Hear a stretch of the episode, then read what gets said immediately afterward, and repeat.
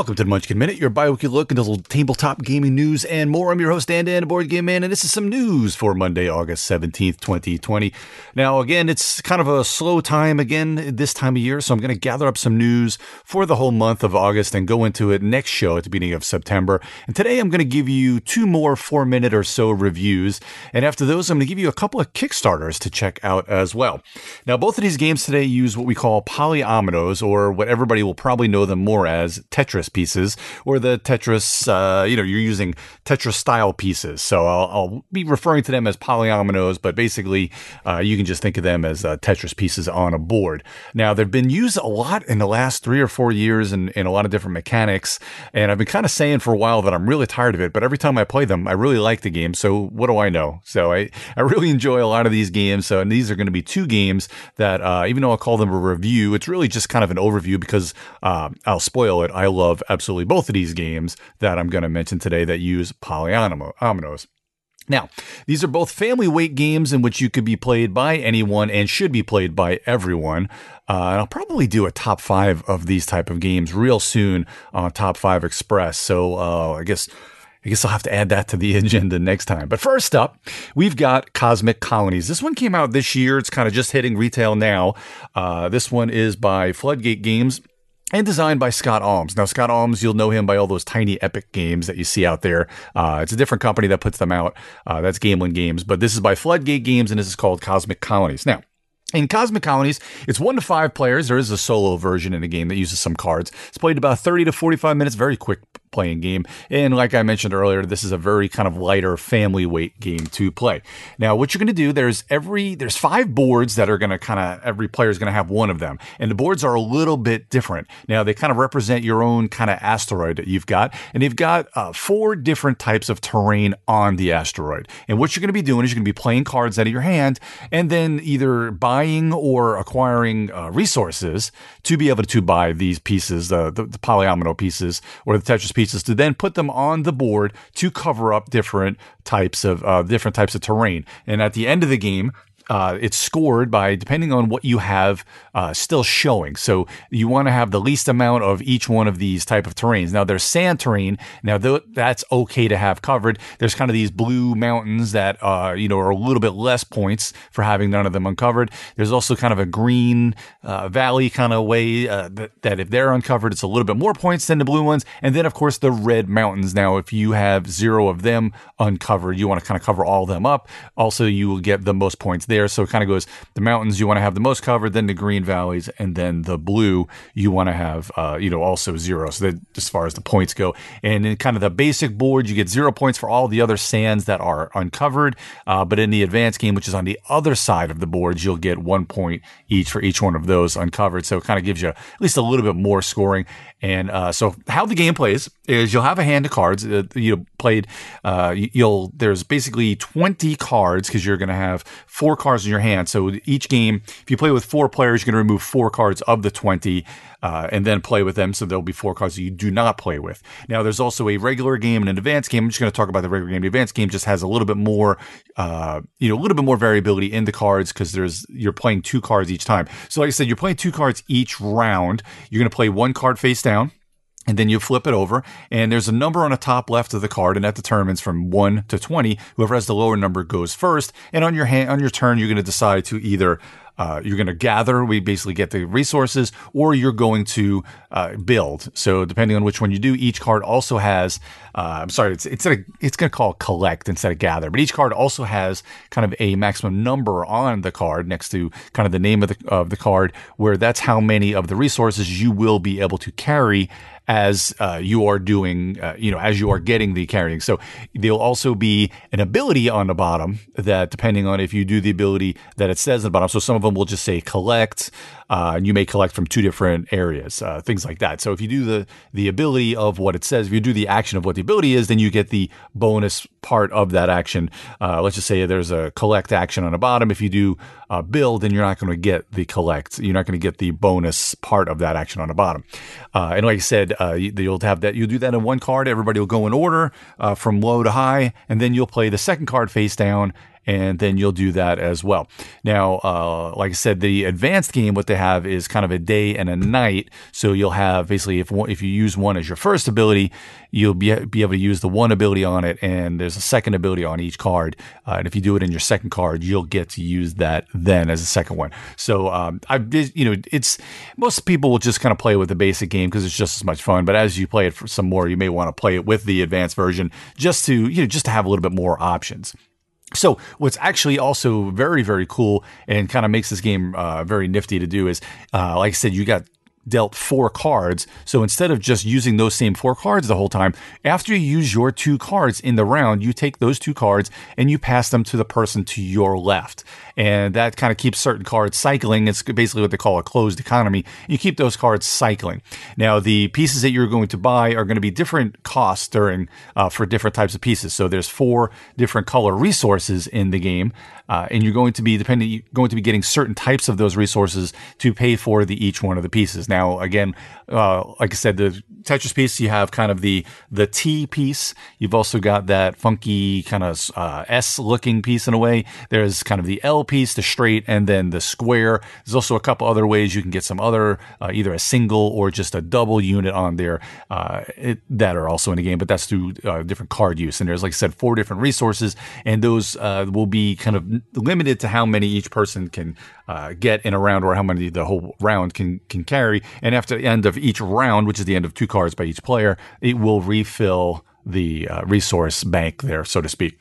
So uh, then after you decide to, whether you're going to buy or you're going to do it, you put the piece onto your board. The first piece you can kind of put ev- anywhere, but uh, by the normal rules, the second piece has to be orthogonally, so not can't be just kind of uh, attached, kind of uh, corner based. Uh, has to be orthogonal, so it has to be kind of connected to another piece. There are some cards that obviously break some of the rules there uh, as well.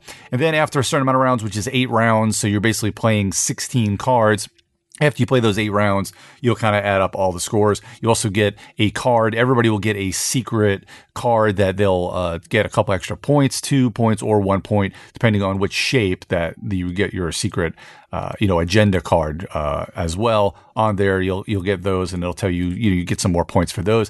And also, if you have a set uh, a set is worth a lot of points. I believe it's 15 points for each set of five of the different shapes that you have on your board. So you really want to go for that as well because you get a lot of more points that way, a lot easier than you're going to be able to do, for, or at least from what I've seen in a bunch of games that I've played, uh, than just trying to do the uncovering. So the, the uh, the sets are very, very important. Like I said, this is a really, really solid game. Uh, highly recommend this one to check out. Uh, that one is called Cosmic Colonies. Next up, we've got Scarabya. This one is by Blue Orange Games. This one came out in 2018. This is a uh, one to four players, plays in 15 to 20 minutes. Again, a very quick playing game and very, very light playing game as well. Uh, this is by Bruno Cathala and Ludovic Maublanc, who are great, great designers. Now, this is a kind of another, in a way, uh, everyone's doing things simultaneously, just kind of like the last one where everyone's flipping over cards simultaneously. This one, everybody's got a board and kind of the way that the, the boards are set up you will, everybody will set up their board the same. Now, this will make sense if you see the kind of, it's a square board where it's kind of like, uh, 10 by 10 board where there's four different pieces, uh, you know, four different pieces that kind of interlock in the different squares that go on your board. Uh, and then you'll kind of flip them around and one person will kind of randomize it up and put it down. And it'll be these little mountain pieces that are going there. And everybody will make their board look exactly the same because that's what kind of keeps the game, uh, you know, more of a, a puzzle. So there's no, no one has a, a better setup than anybody else. And then you're going to flip over a card. So there's cards which are representing all of the different pieces, all the different basically poly- polyomino pieces that are in the game. And there's a lot more pieces that are available in this game than kind of, uh, you know, that I mentioned in the last game in Cosmic Colonies, there's only really like five pieces uh, that are your basic pieces uh, with the two extras that you can get with cards. This one, I believe they have 12 different pieces, uh, 12 or more different pieces. And what's going to happen is you're going to flip a card and it's going to have a piece on it. Then everybody is going to put that piece somewhere. You know, you don't want to be, you know, you don't want to cheat and look at somebody else's board, but you're going to put the piece somewhere. Uh, the first piece has to be in one of the four squares and the that the four different pieces, the four different square pieces that you have on your board have to come together. First one goes there, and then every other piece has to be connected in some way to one of the already pre-existing pieces. And what you're trying to do in this this game is you're trying to enclose these scarabs that are on the board. See, that's why it's called Scarabya. Uh, I'll spell it for you in a minute so that you can be able to find this one uh, online. Uh, you want to try to enclose the different scarabs inside of a, a closed up area. Now, there's no re- you can even actually cover them uh, up, but you really want to have them enclosed in a you know in a little in a closed area according to where you put your pieces down. Now, you'll get points depending on how many spaces are in a closed area per each scarab. So now if you have a two by two piece, that's an enclosed area of four. And if you have per each scarab there, we'll get kind of like a four point chit will go on top of them. Is that's going to be how you score. Now, if you just have a uh, you know just a one block with a scarab that's completely enclosed, that's only one point there. So then everybody's going to add up all their points once you played all the cards at the end, and you're going to see who is the winner. Very very quick playing, very very easy to to learn, and an absolute blast to play. Uh, this one you can just usually what you do is you just kind of mix everything on up, and then you just play it again. You just play it in two or three players hours. I mean, two or three times each time you kind of uh, take it out. So great. One of my favorite family games, uh, Scarabya. That is S C A R A B, like Scarab, S C A R A B Y A. Scarab, yeah, Scarabya is what uh, kind of how I've always said it. Anyway, those two games are excellent. I highly recommend you check out both of those. That two great games that use polyominoes. Uh, now it's going to move on to Kickstarter. We've got an update to uh, on the Umbrella Academy game that I kind of mentioned last time. Now they've decided to make stretch goals available for all pledges, including the base game, which is twenty five dollars. Uh, which is kind of they have a deluxe game that they originally had the Kickstarter uh, the stretch goals for anything above that, but now they've made it to everything. So I'm not sure if this was kind of an original oversight or if it's something that people they finally just kind of gave in when a lot of people were kind of mentioning it, kind of how I was kind of screaming and yelling about. You should always have stretch goals for the base game. Now uh, I can definitely recommend this project because it's a great price for this game. Now, uh, it's been under some heat for some of the extras and kind of what the game looks like and such, but I really think it looks like a solid game, especially for $25 with that IP, which, you know, I absolutely love the Umbrella Academy. Um, and they did extend the campaign so you can still get on. I think there'll be a little more than two weeks now. I think that's something that Kickstarter has been doing lately because of COVID 19 is kind of allowing some project people to, uh, you know, project uh, runners to extend their campaigns. But looks like a real fun one for to me. Uh, and, and especially if you can get the stretch goals for that base game, like I said, 25 is a good deal.